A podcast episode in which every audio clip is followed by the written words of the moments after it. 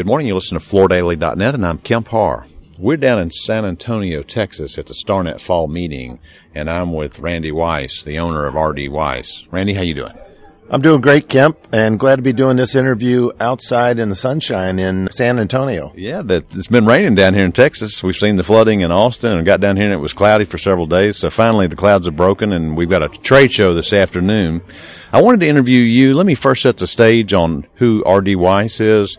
You've been in this business kind of your second career, got into it middle age after spending a lot of time in the corporate world with Clairol, I believe. Bristol Myers Squibb, but they own Clairol. Okay. So in 1990, you got in this business. You entered it kind of uh, in a different way. You're you're based in Elmsford, New York. You've got six locations and you're growing. Tell us a little bit about how business is for you. Business this year is terrific. The Northeast still has a very good lift economically. The construction business is up about 18%. We're exceeding that number this year happily, but business is very good. I was almost chuckling last night when you said, well, if the market's up 18%, then 18's par. You telling me you're doing much better than that. That's good to hear. I want to get into some of that growth because, you know, when you talk to the major flooring companies in this business, none of them are seeing any number near that. I mean, I mean they're probably seeing maybe 5%.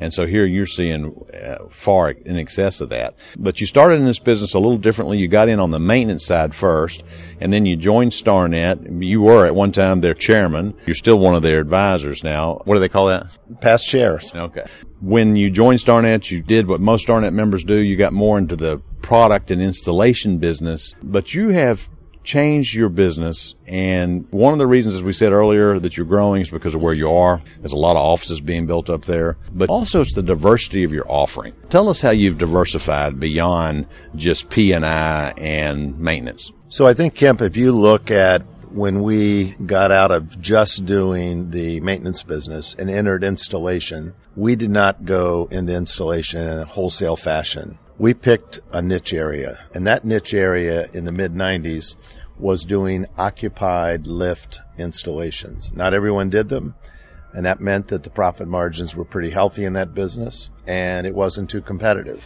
And as we went down the path, we chose things that were sort of up and coming. It could have been tile and grout restoration. We got into hard surfaces by hiring a hard surface executive about six years ago so that we could adapt to what we saw coming down the pike with all types of hard surfaces, terrazzo, marble, granite, you name it. And we did not see those segments as overcrowded. So there was room to make money. You've also gotten into coatings, uh, you mentioned tile grout cleaning and sealing, but you've gotten into poured floors. You mentioned last night a soy terrazzo, a liquid linoleum, and you're also in the polished concrete business. So those are big growth areas for you.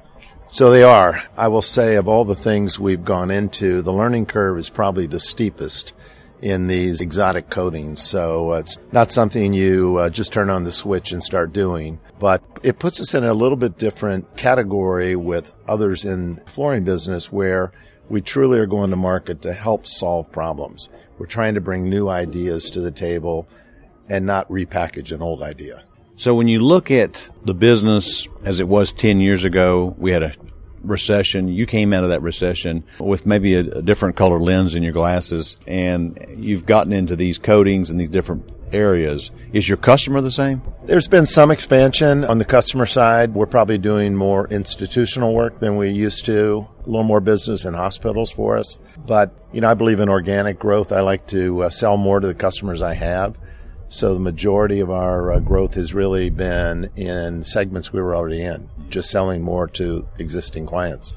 And you acquired CTS Floors last year, right? It was actually two years ago. CTS, that was to get us better leverage in the multi location retail kind of business. We had dabbled in it through the years. We'd had some nice nice accounts, but we found that their brand was frankly stronger than ours. You know, when you can't beat them, you join them. And you've just gotten into sports flooring, right?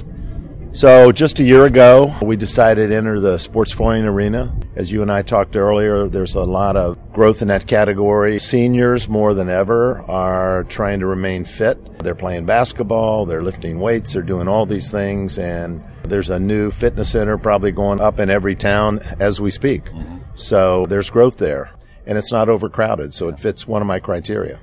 So we've talked about all the successes. As you look at your business, what are a couple of the things that keep you up at night that you worry about, even with all this growth? I think the thing I probably worry most about is uh, managing the growth and not expanding too quickly, not taking things on that are beyond our capabilities or capacity. Certainly, the labor market is very tight. And I know there's a lot of conversation at, at every one of our StarNet meetings about bringing young people into the industry and the whole immigrant uh, conversation around that. But that's a bubble that's growing.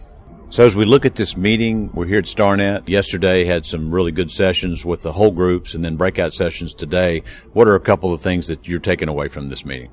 The sentiments uh, of our members are very positive. Everyone's having a pretty good year. So that just sets the table for a lot of positive interaction. I think yesterday in our joint meeting, it was a good mix of topics.